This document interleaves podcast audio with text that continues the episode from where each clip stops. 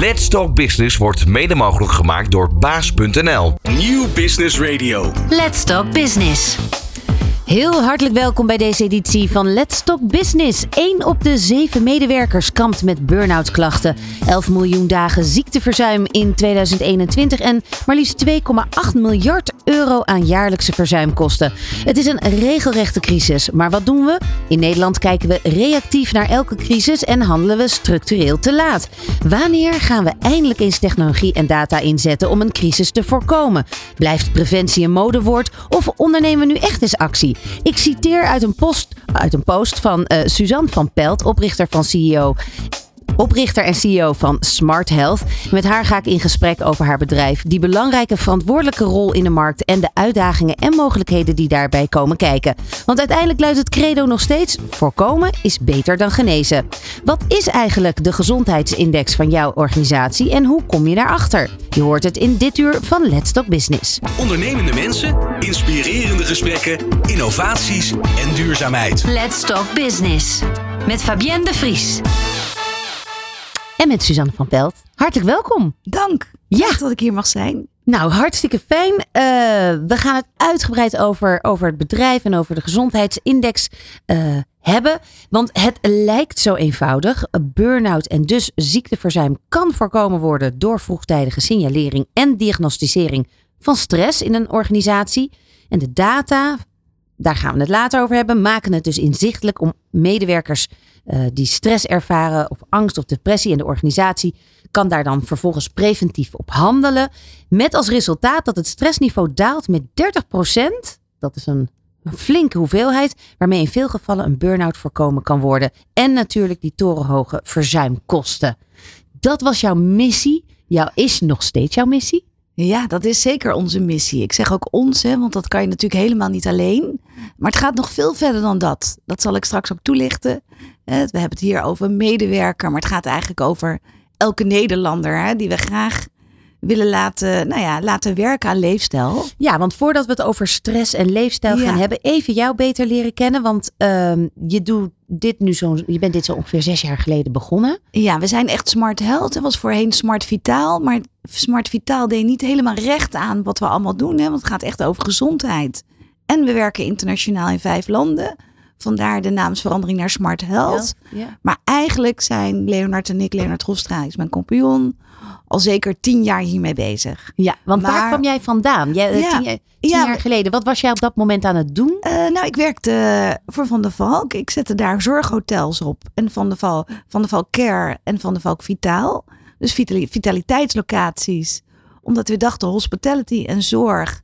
Ja, dat is een betere omgeving en dat zijn dan mensen die, die uh, uh, een zorghotel is, is vaak als mensen die zorg al sowieso nodig hebben. Precies. Chronisch, dan daar ook die medische zorg kunnen krijgen. Ja, en sneller herstellen en revalideren. Dus dat was één tak van sport. En de andere tak van sport, en dat heeft hier heel veel mee te maken, is van de Valk Vitaal. En dat ging juist over preventie. He, dus mensen helpen nadenken over wat kan ik doen aan leefstijlverbetering. En dan kwam dat dan voort vanuit de, de wens van Van der Valk Hotels om a great place to work te willen zijn voor hun uh, medewerkers? Nou, het is vooral eigenlijk voor dus de Nederlander. Hè, die, die, die juist als gast ja, komt. als gast, want daar, daar sta ik ontzettend achter. Je komt daar vergaderen, maar je kan ook aan je vitaliteit werken. Je kan zwemmen, je kan naar de sportschool.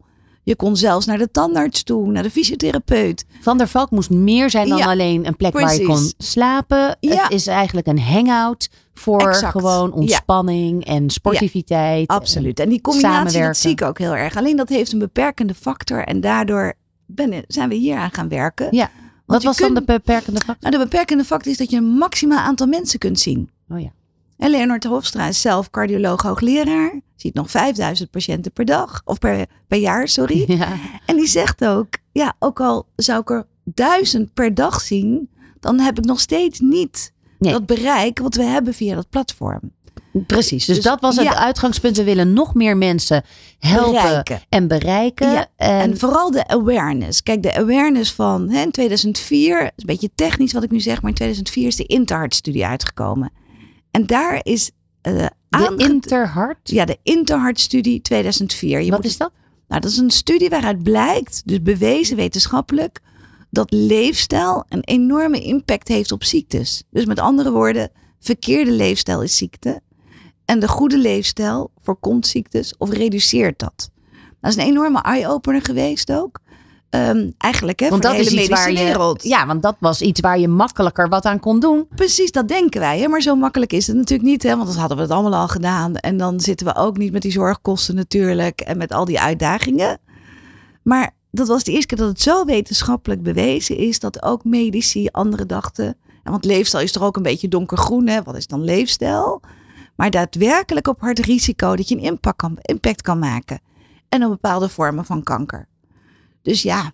eh, Wa- Wat is er don- donkergroen aan, aan leefstijl? ja, dat wordt vaak door medici omdat het dan eh, nog niet zo bewezen is, zeggen ze dan. Nee, nog niet zo wetenschappelijk. Dus als jij nu meer gaat bewegen, wordt dat, is het dan echt impact voor jou dat jij minder snel ziek wordt? Dat kunnen ze in principe ook pas meten als we Precies. 50 jaar verder zijn. Nou, dat, dat is niet helemaal zo, want wij zien al resultaten na drie kwart jaar, maar daarover later meer. Ehm, maar het is wel hele belangrijke discussies. Dus ik, wij hebben ons altijd heel erg sterk gemaakt, vooral voor die awareness. Maar goed, in, in, in 2004 wa- Ja, kwam die kwam Interest-studie en eh, werd het heel duidelijk. We hadden allerlei programma's, Leonard ook heeft allerlei programma's al opgezet. Voordat we het platform begonnen. Met duizenden mensen al, hè, om aan leefstijl te werken, aan beweging, aan voeding. Maar nooit dat bereik, want als je op wil schalen, je kan die mensen ook niet bereiken. Vind ik wel mooi als je dan toch hè, vanuit die technische gedachten Ja. en even bedrijfstechnisch ook bedacht. We gaan een platform starten. Dat is dus dan zo'n zes jaar eh, geleden. Ja, en het begon ook niet met we gaan een platform starten. Nee, wij willen vragenlijsten ontwikkelen. Hè, Preventief medisch onderzoek noemen we dat nu. Dat noemden we toen natuurlijk nog helemaal niet zo. We gaan vragenlijsten ontwikkelen voor huisartsen, voor cardiologen. Nou ja, eh, voor als, als voorportaal voor je cliënt, patiënt, om te weten hoe gaat het nou met diegene. Hmm. Dus wat is het leefstijlcijfer? Wat is het hartrisico? Aanleg voor diabetes, weet je, zodat een arts al op voorhand een veel grotere populatie eigenlijk kan bereiken. Maar het is En- heel intensief. Ja, dat is zeker intensief. Dus, maar we zijn eerst begonnen met die vragenlijst. Ja. En hebben we ook eh, ja, prachtige pilots hebben gedaan. En dan elke keer zei die huisarts ook van ja, dit is wel geweldig. Hè, want ik zie of iemand rood of oranje is. Moet ik daarop ingaan, maar dan moet ik zelf gaan zoeken waar diegene naar de sportschool moet, naar de diëtist. En was de patiënt daarvan gediend? Eh, ja, nou die was er heel positief over. Maar die zei, en nu? Dus die ging dan zitten op die stoel. Die zei, dit is mijn uitslag, dit is mijn resultaat. En nu? Ja. Dus zo bedachten wij, daar moet een platform omheen gebouwd worden. Ook het economische model, hè, dat je laat zien dat preventie loont. Hè? Dus de providers in jouw stad, in jouw buurt, in jouw straat... moeten daar dan ook eh, nou ja, eigenlijk eh, aan mee kunnen doen ook. Hè? Dus niet reactief, maar preventief. Mhm. En zo zijn we het platform begonnen met health partners, providers. Nou, je hebt gezien hè, hoe het uitgegroeid is met enorm netwerk. Allemaal om bij te dragen dat wij als Nederlander wat gezonder kunnen gaan leven en aan onze gezondheid kunnen werken. Ja, en op een gegeven moment, hoe kom je dan op dat punt dat je het ook internationaal uitrolt? Want dit lijkt me best een heel ingewikkeld orgaan. Alles zo bij elkaar met alle stakeholders. En nou ja, om dat allemaal technisch ook vloeiend te laten lopen. Ja, dat is denk ik de eerste twee, drie jaar is dat natuurlijk heel erg intens. Ja, Eh, en zeker omdat we op de publieke markt zaten. Wij hadden in gedachten voor de Nederlander, beetje naïef misschien. eh, iedereen wil daar gebruik van maken. Als je toch weet dat je aan je leefstijl kan werken. En maar dat is dus gericht op de consument. op de consument, maar dan via medici, huisartsen, Ja, verzekeraars. dus die sturen je daar dan als patiënt naartoe. Eh, ja. Eh, dus wij dachten, nou, verzekeraars langs, huisartsen, cardiologen. En, hu- en de medici waren zeer enthousiast over onze samenwerking. Alleen de verzekeraar had, kon daar geen bijdrage in doen. Hmm. Dus dan kom je te zitten dat het niet vergoed wordt. Ja. Door, eh, dus de huisarts kon het ook niet declareren. En preventie was toen er tijd helemaal niet aan de orde. Hè. Dat is pas eigenlijk veel meer nu op ons netvlies. Maar eerder eh, ja, moesten we best wel vechten voor preventie. Eh, dat dat loont, hè, want het moest ook nog bewezen worden dan verder. Ehm, dus wij kregen eigenlijk moeilijk voet aan de grond, dat zeg ik maar heel eerlijk, eh, bij het publieke domein. Ja. En uiteindelijk hebben wij dus de switch na twee, drie jaar, hebben we de switch gemaakt. Toen kwam er een wettelijke verplichting voor werkgevers. Waarin stond preventief medisch onderzoek verplicht. Ja. Artikel 18, ik En zeg het toch maar even. en toen dachten wij, verrekt, die hebben we al. ja. We hebben die prachtige medisch gevalideerde wagen- eh, vragenlijst. Er zit een gap bij mij in de tijdlijn. Ja. Eh, want vanuit, vanuit 2004 werd het toch wel duidelijk. Ja, dat was het onderzoek. Toen waren wij er nog niet mee aan het dat werk. snap ik, ja, maar dat ja, men preventief wel degelijk. Precies. Dat, Ja. De realisatie dat lifestyle Ja. wel degelijk van Ja. invloed is, ook op je medewerkers en gewoon Ja. op het voorkomen van ja, burn-out. en gewoon op jou als mens, hè, want die medewerker is gewoon het mens. En toch vandaag de dag staat preventie nog een beetje wiebelig in, eh, op het netvlies van, nou ja, zowel de zorg als mensen. Zijn we nog eigenlijk bezig eh, pleisters te plakken? Ja, ja, het is wel al veel beter, moet ik ook wel eerlijk zeggen hoor. Ik zie wel echt tijd voor corona en na corona. En dus voor corona zeggen we ook altijd, was het echt vechten, vechten, vechten. Hè? Voor je plekken ook, om het duidelijk te maken, ook bij werkgevers. Maar die wetgeving hielp daar ook bij De natuurlijk. wetgeving hielp heel erg mee, dus dat is dan ook het mooie haakje ook. Hè? Dan hoef je niet per se over preventie te hebben, maar over, ja, dit is een wettelijke verplichting. En monitoring en beleid en Ja. strategie en well-being. En na corona hoefden we dat helemaal niet meer zo te bevechten. Elke werkgever dacht, dit is mijn menselijk kapitaal. Ja. Ik moet daarin investeren. Eh, buiten die wettelijke verplichting, dat, dat doet men nog niet zoveel, zei die werkgever dan. Maar well-being van mijn medewerkers, superbelangrijk. Ook vanwege, eh, nou ja, arbeidstekort, arbeidsplaatstekort en dat soort dingen. Ehm, dus dat werd al een stuk makkelijker. Eh, maar we zaten nog wel met een uitdaging over. Degene die deelneemt, moet ook die awareness krijgen Ja. over preventie. En ook dat heeft ook meegeholpen met corona. Omdat het steeds duidelijker werd. Hè? Onderliggend lijden, overgewicht. eh, en steeds duidelijker werd, wat kan je nou zelf ook doen?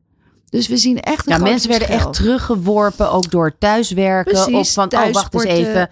Thuis bewegen. Exact. Dus Ja. de, alle ongemakken, alle exact, ja. beperkingen kwamen ineens bovendrijven. En de verantwoordelijkheid ook door het thuiswerken werd ook ineens een awareness bij de werknemer. Precies, dat, dat is één. En twee, ook bleek hè, met overgewicht dat je qua coronaproblematiek veel meer problematiek ook had. Hè. Het werd heel duidelijk dat als je wat aan je leefstijl zou doen, hè, een gezondere leefstijl, dat dat minder impact zou hebben Ja. op, hè, op sommige gevallen natuurlijk bij corona. Ja.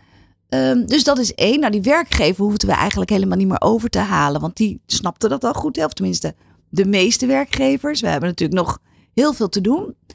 Eh, maar Leonard en ik hebben altijd in gedachten ook gehad dat we de wijken, we doen het voor de mensen. Eh, en ons idee is altijd geweest om die gezondheidskloof te dichten daarin. Hè? Want dat is super oneerlijk natuurlijk. Wij, wij snappen dit allemaal wat we moeten doen. Ja, want die kloof, hoe, hoe zou je die omschrijven? Nou, we zien een, eh, nou in Rotterdam, ons kantoor zit in Rotterdam. En wij, wij zitten bij de Erasmusbrug aan de goede kant. En aan de andere kant is de kwaliteit van leven acht jaar korter. Dus dat is zo, zo zwart-wit. Even voor de het. mensen die niet uit Rotterdam Ja. komen. De ene kant Ja. van de Erasmusbrug en de andere kant. Ja, precies. Wat is dus daarin? verschillende wijken. Ja. Dus de wijk. eh, dus eh, nou, de wijk waar wij zitten is een groot verschil qua gezondheidskwaliteit, leefstijlomstandigheden, leefbaarheid, Daar eh, zijn problematiek en, en de wijk, zeg maar, achter de brug. Het is een achterstandswijk.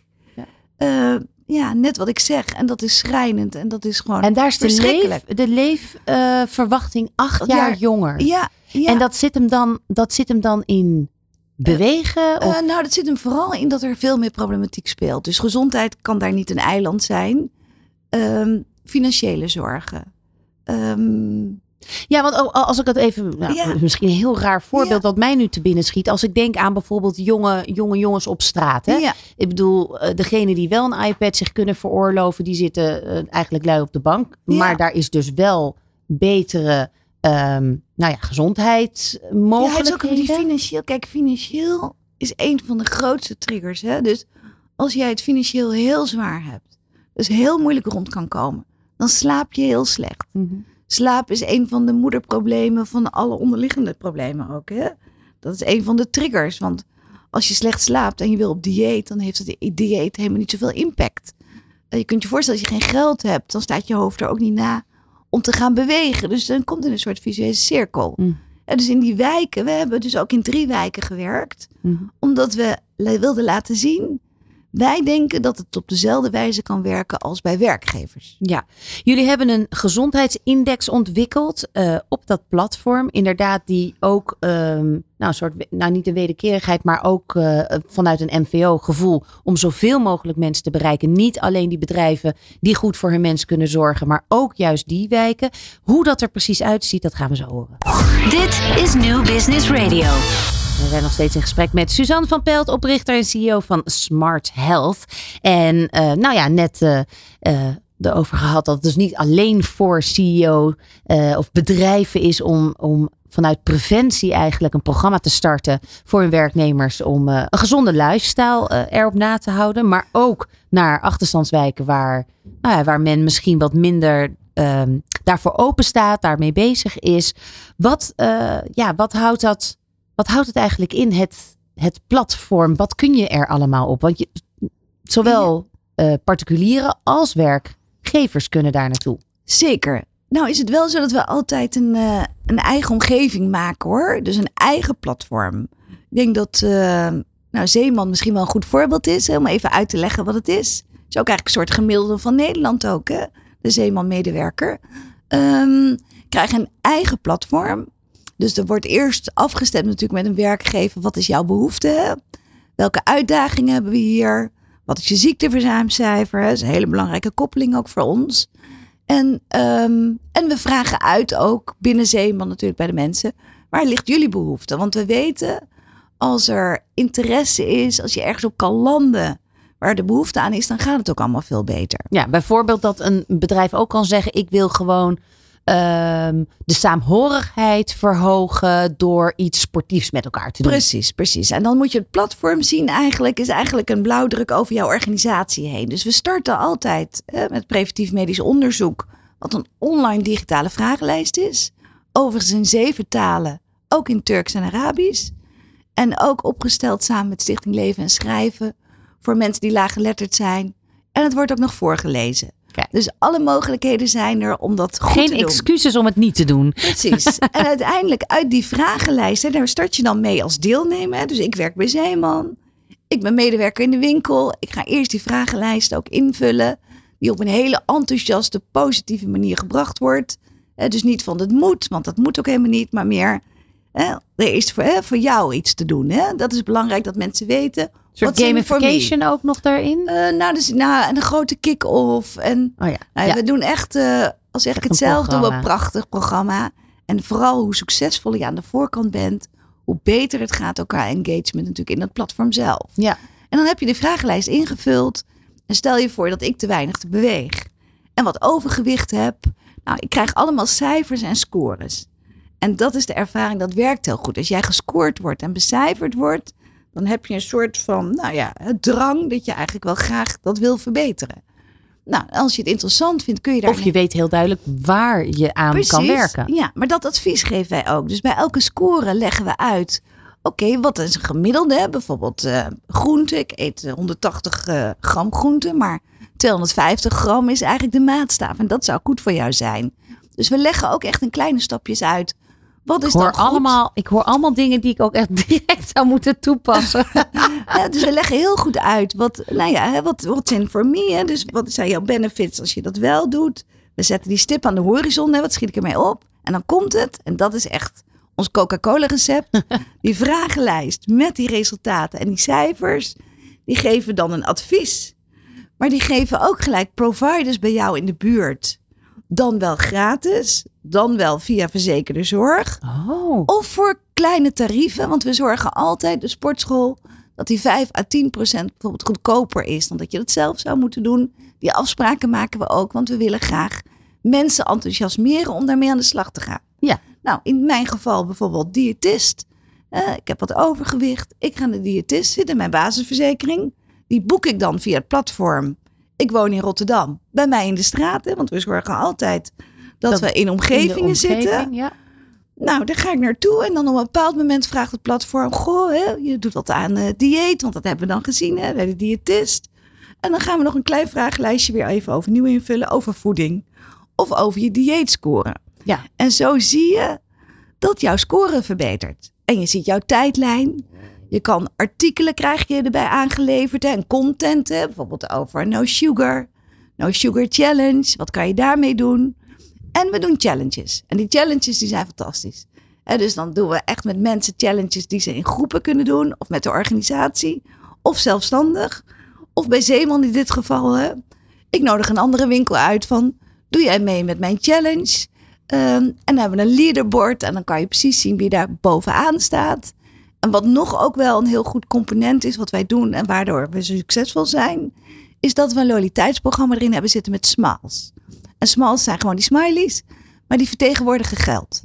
Dus als jij, je wordt beloond voor dingen die je doet, dus challenges, de vragenlijst invullen, eh, weer een klein vragenlijstje. Ja, nou, dit dingen- het beloningssysteem, Ja, dat het- werkt fantastisch. ja, het beloningssysteem. Soms wel te goed, denk ik, want dan zie ik wat er allemaal van die smiles besteld wordt. Want daar kun je dus, dat kun je inleveren bij je providers. dat is slim. Waardoor je zelf ook geen kosten maakt of die werkgever misschien niet. Nee, nee, nee. nee en, en de Zeeman heeft echt daar ook eh, nou ja, in uitgesproken preventief werken aan gezondheid is een eye-opener voor medewerkers. Precies. En dat is altijd ooit ons doel geweest. Hè? Dat we vooral die awareness willen creëren. En dus ook wel weer de verantwoordelijkheid bij de werknemer Zelfregie. neerleggen. Want dat is natuurlijk wel altijd een ding geweest. Even voor corona met name ook. Dat die werkgever zegt, ja, ik kan wel zorgen dat ik een groen pand heb. En dat er genoeg Ja. ontspannings... en Dat er een, een eh, voetbaltafel eh, staat, bij wijze van spreken. Of dat we verplichte wandelingetjes inplannen. Maar ik kan niet bij die werknemer achter de voordeur dingen bepalen. Dus hoe Ja. kom ik nou achter die voordeur? Exact. Nou, en dat is waar we het hele programma op gebaseerd hebben. En daarom wilden we in de wijk ook laten zien dat het hetzelfde werkt als eigenlijk binnen je organisatie. Ja. Want door awareness te creëren, door te laten zien, wat kan ik zelf als deelnemer bereiken, wat verbeter ik dan? Je mensen belooft, maar ook dingen aandraagt, maar vooral ook die informatie. Hè? Dus blik groente, zit daar suiker in of niet? Soms zijn het hele simpele dingen waar je eerst mee moet beginnen om überhaupt het zaadje te planten om wat aan je gezondheid te gaan Ja. doen. Ja. En het is ook niet per se zo dat kunnen die- hele kleine stapjes zijn. ja, ja, maar we willen ook juist graag die kleine stapjes. Hè, want je kunt je voorstellen, je hebt eh 2000 eh, medewerkers. Al die kleine stapjes maakt uiteindelijk een groot getal hè, op reductie van ziekteverzuim, reductie van stress. Nou, laten we eens wat, wat cijfers erbij eh, roepen want, of nemen. Want jullie eh, hebben echt een garantie of een resultaat. Wat jullie Ja. tot nu toe door de jaren heen gemeten hebben. Waarbij je komt op 20% reductie van ziekteverzuimcijfers. Cijfer. Ja. 30% daling van een stressscore. Ja, exact. Dat is, wat, hoe merk je dat? Eh, nou, dat, dat is dus omdat, hè, daarom hebben we ook dat platform natuurlijk gebouwd met vragenlijsten. We hebben het nu over de PMO, maar er zitten allerlei vragenlijsten in op stress. Bijvoorbeeld de DAS-stressscore. En dus dan zien we precies wat voor soort stress heb jij. En het soort stress geeft een aanbieder, een provider waar je eraan kan werken. En dan zien we eigenlijk na drie kwart jaar dat dat al resultaat geeft. Zo. En dat is zo mooi aan die data en die gezondheidsindex. Ja, wij noemen dat instantaan, maar eh, op het moment, dus direct op dit moment, als nu 20.000 mensen dit invullen, kan ik mijn laptop openen en zie ik precies op postcode niveau, op werkgeversniveau, in de eigen omgeving, wat die data is. Ja, 28% daling van het hartrisico. Ja. 30% daling toename van het werkgeluk en 70% engagement van werknemers. Ja. Nou, vandaag de dag met personeelstekort en dergelijke, hoe hou ik mijn mensen bij me? Precies. Is en dat, dat- engagement slaat vooral op dat we meer dan 70% engagement hebben op ons platform ook. Wat ook zeer succesvol is. Hè? Oh, Dus- sorry, ik dacht dat het bedrijf. ja, ja, ik denk ja. bij, bij, het bedrijf. Nog meer solidariteit. Nou, we hebben wel onderzoek gedaan dat eh, mensen dus eh, drie keer langer nadenken voordat ze naar een andere job gaan. En waarom? Dat heeft er niet mee te maken dat wij zo goed zijn, maar als een werkgever voor jou zoveel faciliteert. Hè? AFAS is ook een prachtig voorbeeld van met een sporthal, een soort clubhuis. Mensen kunnen aan de gezondheid werken. Dus als al die extra arbeidsvoorwaarden zo prachtig geregeld worden, ja, waarom zou je dan een andere baan gaan doen? Hè? Dus Ja. dat heeft er allemaal mee te maken. Maar wat een werk om ook al die providers daaraan te verbinden. Ja, er zit een heel team op. Gelukkig krijgen we ook veel. ehm, tegenwoordig worden we zelf veel benaderd. Dus eerst moesten Ja. wij echt wel er ook Leuren even- langs ja, de deuren. onder ons gezegd leuren en sleuren een beetje. Ehm, maar sinds wij natuurlijk prachtige resultaten hebben, mooie opdrachtgevers hebben, eh, ja, willen health partners graag ook bij ons horen. Ja. En vaak ook ehm, opdrachtgevers of werkgevers brengen zelf ook aan, hè, providers, waar ze al mee werken. En hoe werkt dat dan met, want eh, dat vroeg ik eigenlijk al, althans eh, was al eerder even ter sprake, met het buitenland. Jullie zitten in vijf Ja, andere door Zeeman. landen. Dus, eh, nou, wat waren we bezig? Tweeënhalf jaar, drie jaar. Ja. Zeeman, prachtige opdrachtgever, waar we super trots op. Eh, en maar die zei, ja, we hebben ook winkels in het buitenland. Ja, dus daar ook de En gezondheid. toen zeiden we, nou, oké, we zitten daar nog niet. En zij hebben ons echt de kans gegeven om ons daar te ontwikkelen. Dus in alle talen, alles eigenlijk vertaald ook, hè.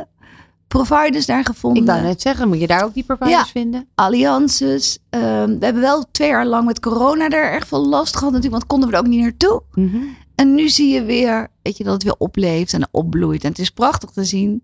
Mensen uit België doen mee, mensen uit Spanje doen mee.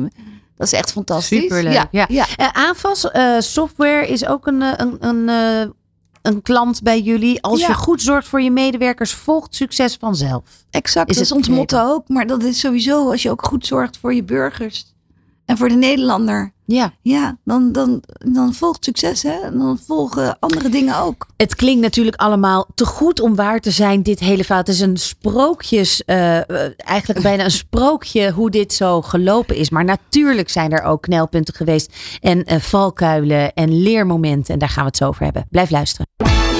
Van hippe start-up tot ijzersterke multinational. Iedereen praat mee. Dit is New Business Radio.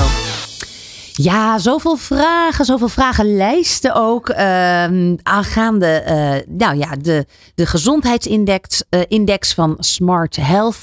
Die kun je dus zelf doen. Die kun je als eh, werkgever doen. De gezondheid van je medewerkers, ja, dat bepaalt natuurlijk wel het succes van je onderneming. Leven ze gezond, dan zijn ze ook minder vaak ziek. Ervaren ze meer werkplezier. Nou ja, dat zorgt natuurlijk weer voor betere prestaties, meer betrokkenheid en een lager verzuim. En dat is wat we willen. Oftewel, de leefstijl van de medewerker heeft op die manier dus eh, direct invloed op kosten en bedrijfsresultaten. Wat nou als daar ook mensen zijn? We hadden het er net tijdens het plaatje al even over. Eh, er zijn geen eenhapscrackers. Dus daar zit natuurlijk een heel algoritme achter die technologie. Ho- ziekte, eh, genetische dingen. Is het, dat, is het daarop ingesteld? Hoe werkt zeker, dat? zeker. We weten dus, dus 90 tot 95 procent is leefstijl gerelateerd. Dus ongeveer 5 procent eh, ja, kan familiair zijn.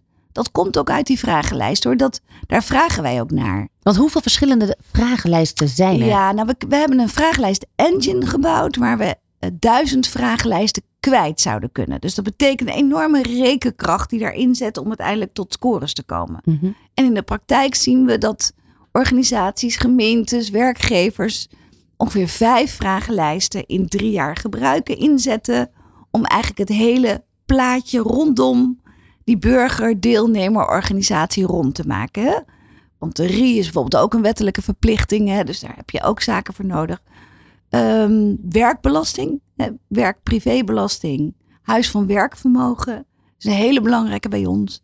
Maar het is niet een normale vragenlijst. Juist nu ook met dat thuiswerken. Ja, zeker. Dus het is niet alleen die vragenlijst. Die vragenlijst is- die kan iedereen doen, want die is wetenschappelijk, medisch gevalideerd. Ja. Eh, dus dat moet ook, want anders gaat een arts die score niet herkennen. Mhm. Eh, dus dat vinden we belangrijk. Maar eh, het unieke is dat je direct koppelt aan een score, want die scores maken wij zelf. Dus de, re- de resultaten is zo ingericht dat het wetenschappelijk is, maar die score die jij krijgt, jouw leefstijlscore, dat is een scoring die wij zelf helemaal technologisch hebben gebouwd. Dus dat is belangrijk. En uiteindelijk eh, hebben we het gekoppeld dan aan het resultaat en ook weer aan die providers. Hm. Dus welke vragenlijst je ook invult en waar je mee aan de slag wil. Als werkgever, daar komt altijd ook meteen een oplossing en een resultaat. Dus hoe groot jouw HR-afdeling is, of wat dan ook, daar kan je nooit tegenop. Hè? Want dat platform adviseert jou. Als jij bijvoorbeeld Fabienne de vragenlijst in zou vullen, dan kijk ik in mijn 550.000 profielen die ik inmiddels heb. En dan vind ik een soortgelijke tweede Fabienne. Er is Mhm. geen tweede, maar een soortgelijke. En dan zien wij wat daar effectief en efficiënt was en wat impact heeft gemaakt. En dat stellen we jou dan ook voor op het platform. Ja, maar het is dus volledig AI ingericht. Eh, nou, niet volledig AI, op basis van wetenschap en onderzoek. Want als je volledig AI gaat werken, dan wordt het een black box. Maar dat is misschien te technisch. Mm. En dus iemand die overgewicht Nou, heeft. luisteren ook hele technische Oh, mensen. goed zo. Dus mensen die overgewicht hebben bijvoorbeeld en een hoge bloeddruk. Daar zou je in de AI denken, oh, bewegen. Maar dan moet je rustig bewegen. En dan moet je geen marathon gaan lopen. Dus we doen AI op wetenschappelijke, efficiënte, effectieve methodes. Ja. En hoe meer data we krijgen, hoe beter we dat allemaal weer uit kunnen denken. En die algoritmes en beslisregels kunnen koppelen aan die providers, aan jouw advies. Dus we gaan echt om de deelnemer heen staan. En als je dat keer duizend medewerkers doet, keer 2000, nou, maakt niet uit. Dat geeft uiteindelijk jouw cijfer op de gezondheidsindex. Dus die gezondheidsindex is dan in te zien door een CEO, CFO, HR-verantwoordelijke. En die kan instantanen, wat ik net uitlegde, op dat moment zien. Hé, hey, zoveel mensen doen er mee, zoveel mensen aan de challenges. Hoe is het met de gezondheid en leefstijlcijfer? En dat ziet hij dan op dit moment. Ja, ik, En- ik, het lijkt, ik denk dat er eh, misschien wel een nieuwe functie ontstaat ook weer bij bedrijven als zijnde gezondheidsmanager. Ja, zie Om je ook dit al, hè? allemaal gewoon ook, te, ook in de gaten te houden. Ja. Zorgen dat mensen engaged zijn. Precies, eh, ja. eh, maar Ja. ook het uitrollen en het continueren daarvan. Exact, ja. Wij zetten er een heel team ook vanuit ons ook op. Hè? Ja. Dus er zit een hele blauwdruk. hè. Er zit heel veel tijd. Ehm, Want hoe lang duurt, duurt zo'n programma? Ja, dat kan eeuwig misschien duren. eh, ja, we hebben eigenlijk met de opdrachtgevers driejarige contracten. Ja. Eh, maar in de praktijk eh, verlaten ze ons nooit en wij hen ook nooit meer. Omdat je zo'n prachtige relatie opbouwt. En als het weer goed werkt, waarom zou je dat dan doen? Ja. Wij zetten heel veel projectmanagement op in. Hè, dus dat dat geen zorgen geeft, ook voor die organisatie. Maar we bouwen wel een vitale coalitie met die organisatie. Je bent nu zo'n zes jaar verder. Ja, vijf en een half, ja. Ja, Ja. bijna. Ja, Ja. sorry. Ehm, wat is het belangrijkste inzicht sinds jij gestart bent? Ehm, ja, soms geduld hebben. En dat hè, je wil eigenlijk heel erg aan elke deur rammelen en zeggen: jongens, we kunnen zelf zoveel doen aan gezondheid en leefstijl. En echt in kleine stapjes. Waarom doen jullie er niks aan? En daarmee zoveel geld besparen. Ja, geld besparen, maar ook voor de mensen zelf. Hè? Wat, wat, wat kan je zelf al doen? Dus die awareness, weet je, dat is, daar moet je geduld mee hebben. Ook bij werkgevers. We zien dingen bij werkgevers en dan denk ik, kom op, schouders eronder. Alleen die werkgevers, die hebben een heleboel natuurlijk op hun, op hun bord. En wij hebben één focus, smart health, leefstijlverbetering. Ja. Dus ik heb wel moeten leren om wat geduldiger soms te zijn. Daar ben ik nog steeds niet, is misschien wel goed. Maar soms is ook even... passie, hè? En, en de gedrevenheid. Want ik Ja. bedoel, dat hoort de luisteraar ook uiteraard. Ik bedoel, ik zie het ook voor mij. Een hele gepassioneerde, enthousiaste vrouw die, die, die, hè, on- en ondernemer die echt vanuit het hart spreekt. Waarom gaat dit jou zo aan het hart? Eh, Waar, nou, wat ik- doet nou, dit met jou? Ja, ik heb heel veel zelf in het ziekenhuis gelegen. En dan zag ik ook altijd van, nou hè, ik ben op de goede plek geboren. Ik ben wit. Ik ben slim. Ik zeg het maar van mezelf, dat is gewoon zo. En mondig. Hm. Ehm, maar dan zag ik ook andere mensen in het ziekenhuis liggen die een andere cultuur hadden. Eh, het vertaald moest, eh, moesten krijgen. En dan zit er altijd een lek in communicatie. Ik vond echt daadwerkelijk. Dus inmiddels is dat wel iets anders, maar er is nog genoeg te doen. Mensen worden anders behandeld en anders bejegend, waardoor er eigenlijk een heel deel communicatieruis is. Want dit gaat ook over communicatie. Ehm, en, en om iedereen langs te gaan om te vertellen over wat kan jij zelf aan leefstijlverbetering doen, ondanks dat je ziek bent. Wat kun je doen om jouw levenskwaliteit te verbeteren? Wat kun je doen om je risico te verminderen? Is niet haalbaar. Maar dan zie ik ook weer die gezondheidskloof. Hè? Dus wij kunnen ook zorg inkopen als het niet vergoed wordt. Maar die mensen kunnen dat niet. En die weten ook nog niet eens wat er allemaal op die polen staat. Om wel te gaan doen. Hm. Nou ja, en dat, dat zie En ik echt als, welke als een missie. Op wel, dat, snap ik. En, en, wa- Ja. en op welke manier maakt het als die, als die, en dan heb ik het nu even over echt een achterstandswijk, Ja. die die geldzorg heeft, die slecht Ja. slapen, die eh, geen abonnement in de sportschool kunnen betalen. Ehm, op welke manier zouden ze dan wel, la, eh, wel dit platform doen Nou, we en daar dus- ruimte in hun hoofd voor hebben? Ehm, nou, dat moet omarmd worden door een van de stakeholders in die wijk. Dus we hebben samengewerkt met WMO. Ehm, bij WMO zijn deze mensen bekend. En hebben we echt blended care uitgevoerd. Dus echt groepen van mensen samengesteld met onze projectmanagers, projectmanagers van WMO. En echt omarmd. Aan de, aan de hand echt meenemen. Ja, en maar ook met WhatsApp. Ook met video's, ook op het platform, ook de vragenlijst. Want wij denken allemaal, ze zijn niet digitaal. Nou, ik wil het echt nooit meer horen. Ze zijn hartstikke digitaal. En dus wordt ook heel vaak gedacht, nou, dat kunnen ze niet. Totale onzin. Ja. Gewoon gelijkwaardig behandelen op dezelfde wijze. En dat wilden we aantoonbaar maken. En we hebben dus gezien in die wijken dat er een verbetering was. En dat mensen gelukkiger waren. Dat zeiden ze ook. We hebben een groot rapport uitgebracht. We hebben met sleutelfiguren gesproken. Dus zoals we de vitale coalitie zoeken binnen organisaties. Om de handen op elkaar te krijgen. Want dat is niet zo anders hè, dan, dan wijken. Ik bedoel, dat is, hè, dat is de gemiddelde van Nederland. Wat bij organisaties werkt, van hoog tot laag. Maar we hebben met de imam gesproken hè, over de jongeren. Hè, die op de bank zitten, niet bewegen. Of juist dingen doen die niet goed zijn. Hoe gaan we deze Doel, mensen doelgroep benaderen? We hebben key persons met mooie achterban gesproken om mensen te motiveren. We hebben in de wijken eh, gekookt met mensen. Wat zijn nou gezonde recepten?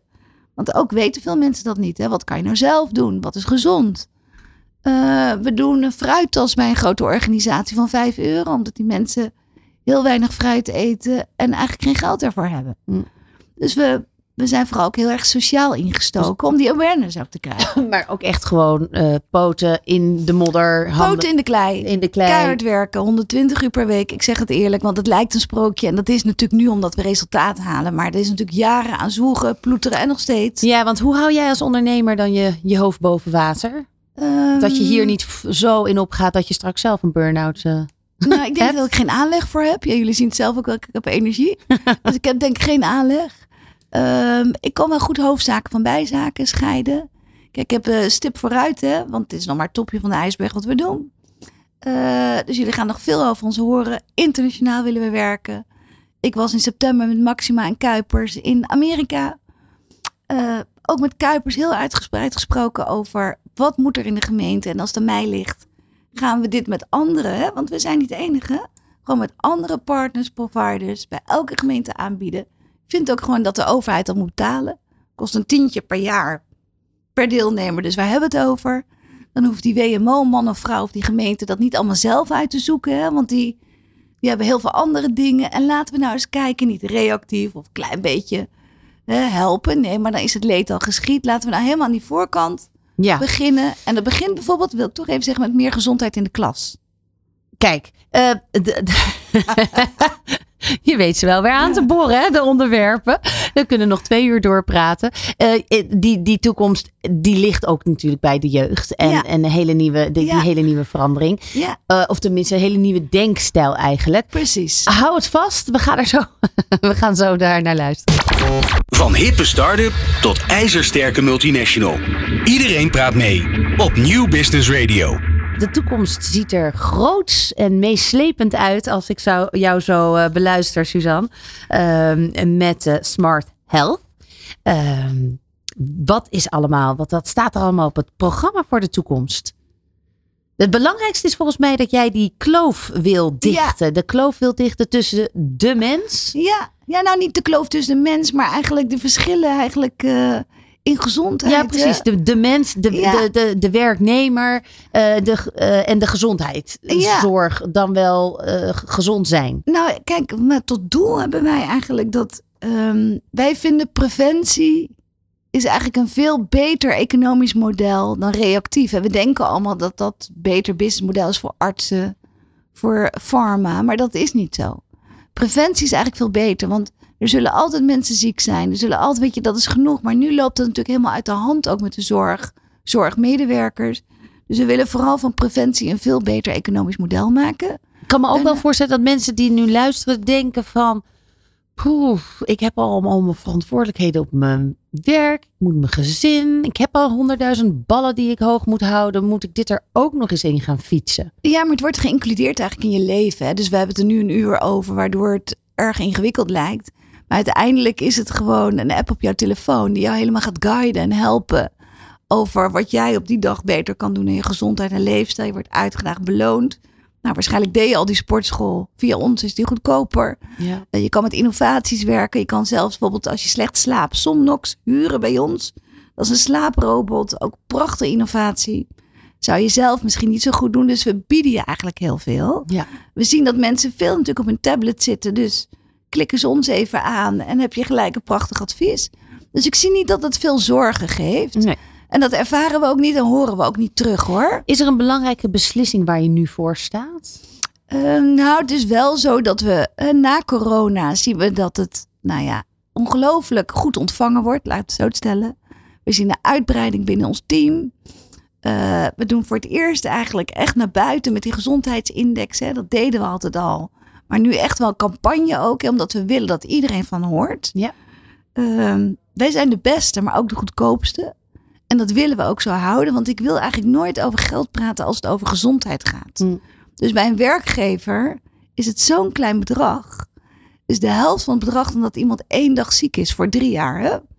Dus je wil gewoon dat, dat niemand over financiën na hoeft te denken om aan gezondheid te werken. En dan is die werkgever er één. Maar we hebben het allemaal over dezelfde mensen. Hè? Dus jij woont in een wijk, dus je bent een burger van die wijk. Je werkt eh, eh, voor jezelf, dus misschien via de verzekering. Dus eigenlijk zouden we het liefst hebben Ja. dat het voor een heel laag tarief overal aangeboden wordt. En dan kun jij het als is mens... veel meer binnen handbereik. Precies, en dat en mogen dan- mensen weten. Ja, en dan kunnen mensen zelf besluiten of je dat wil doen of wil niet. Want het gaat, preventie gaat ook wel over zelfregie. Hè? Zelf in charge. En ook je goed daarbij voelen. Ja, wat eh, nog even heel kort, want ehm, klaar voor E- ESG, dus de Environmental, Ja. Social and Governance. Governance. Vanaf 2024 moeten eh, grote bedrijven gaan rapporteren. Precies. Wat, wat, wat, Nou, die gezondheidsindexen, die kun je eigenlijk zo slepen in de matrix. Dus als organisatie sleep je die gezondheidsindex zo in de matrix van de S van social. Mhm. En eigenlijk, lieve mensen, wil ik liever niet de S social noemen, maar standaard. Mm. Ik vind dat de standaard dat moet zijn voor mensen. Ehm, dus net zoals wij preventief medisch onderzoek, wettelijke verplichting, helemaal voldoen, die werkgever ook, maken we ons zorgen we eigenlijk die werkgever ook weer dat deze matrix Ja. er zo ingeschoven kan worden. En aangezien dat ze dat toch verplicht vanaf volgend jaar Ja, moeten doen, precies. is daar nu eigenlijk een kant-en-klaar Ja. product voor. Ja, zeker. En ik zou het ook niet echt willen zien als producten. Het is echt, weet je, een soort van, nou ja, awareness, platform. Dat heeft zoveel mogelijkheden. Even tot slot, Ja. terug naar jou. En je mag nu het platform niet noemen. Oké, goed. Vertel. Wat mag ik wel Kleine. Nee, wat ik graag wil weten als jij zegt van oké, hè, gezondheid. Welke tip wil jij mensen geven als het gaat om preventief met je gezondheid bezig zijn? En je mag het platform niet noemen, want dat ze allemaal naar het platform moeten gaan en die test en die vragenlijst Nee, moeten doen. Dat, dat, dat, is, dat is duidelijk. Maar je wil gewoon een praktische tip van Ja, mij. ja, ja. Of hoe Eh, jij dingen Ja, aanpakt om dus preventief eh, goed voor jezelf te zorgen. ehm, ik denk dat positiviteit een van de drijfveren is. Dus kijken wat je wel hebt en niet wat je niet hebt. Ja, want je hebt ontzettend veel meegemaakt op medisch eh, gebied. Dus Ja. ook regelmatig met allerlei beperkingen Ja. daarin te maken gehad. En Ja. wat doe je dan als je toch ambitieus wil ondernemen? Ja, gewoon zorgen dat je dat kan. En niet kijken wat je niet kan, maar wel wat je wel kan. En wat je niet kan, regel je gewoon. Dus zo, zo moet je, en dat zit hem in kleine dingen hoor. eh, maar gewoon altijd. Kun je daar een voorbeeld van noemen? Ehm, nou, fysiek eh, ben ik iets minder goed. eh, eigenlijk iets minder sterk. Dus dan regel ik dat als er veel fysiek moet gebeuren, dat iemand anders dat voor mij doet. Ja. Eh, en mijn hoofd is juist weer heel sterk. Dus daarmee, nou ja, heb ik enorme energie en drijfveer. En zo maak je ook een team natuurlijk met elkaar. Dus positiviteit is superbelangrijk. En heel oudbollig klinkt het slaap, slaap, slaap. Ja, Dus zorgen- want jij bent goed in hazenslaapjes. Ik ben heel goed in powernapjes en hazenslaapjes. Want een mens moet echt 7 à 8 uur wel slapen. Hè, 1 tot 2 procent op deze aarde kan met 4 procent slapen. Of eh, sorry, 4 uur tot 5 uur slaap toe. CEO's die heel stoer zeggen, nou, ik kan weinig slapen. Is helemaal niet stoer. Je geeft super het verkeerde voorbeeld. Want in de meeste gevallen is het of dat je een soort van dronken bent. Hè? Als je te weinig slaapt. Ja. Geen goede beslissingen, ongelukken. en het Dus is dat echt bewezen dat te weinig Ja. slaap op langere Ja. termijn ook voor echt ernstige ziektes kunnen zorgen. Ja, precies. We hebben er ook over gepubliceerd ook.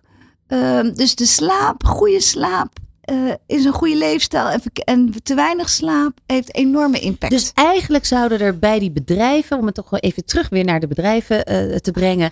Dus naast de pooltafel En de tafelvoetbal zouden er ook misschien wel rustkamers. Ja, en de kraamkamers, hè, wel voor Ja. borstvoeding, moet Ja. er ook misschien wel een rustkamer komen waar je even je powernap kan doen. Met een soort koptelefoon op met even een rustgevend muziekje. Precies, ja, dat is heel belangrijk. Daarom in Japan zijn die gezondheidscijfers zo goed, want daar doen ze dat ook. Hè? Dus een kort powernapje van 20 minuten, ik raad het iedereen aan. 20 minuten. Ja, Dat 20 is- minuten langer niet, want anders is het niet goed. Nee. En toch op voeding letten. Dus dat hoeft helemaal niet exclusief te zijn of dat soort dingen, maar gewoon opletten dat je 80-20 regel doe ik altijd. Dus 80% gezond en goed en 20% cheaten. Want anders hou je natuurlijk je leven lang niet vol. Nee, precies. Nou, wat een heerlijke adviezen. Dankjewel. Kijk, eh, ondernemers onder ons, daar eh, kunnen we wat mee. Een powernapje is dus volledig goed en toegestaan. Suzanne van Pelt, dankjewel. Eh Smart Health. Ik zou zeggen, ga naar de website. Ik ga het ook doen. Leuk. Ik ga het ook doen. Ik ben heel benieuwd met wat voor cijfer eh, ik eruit ga komen. Tot zover deze Let's Talk Business. En een eh, gezonde dag nog verder toegewenst allen. Nieuw Business Radio. Non-stop lekkere muziek voor op het werk en inspirerende gesprekken.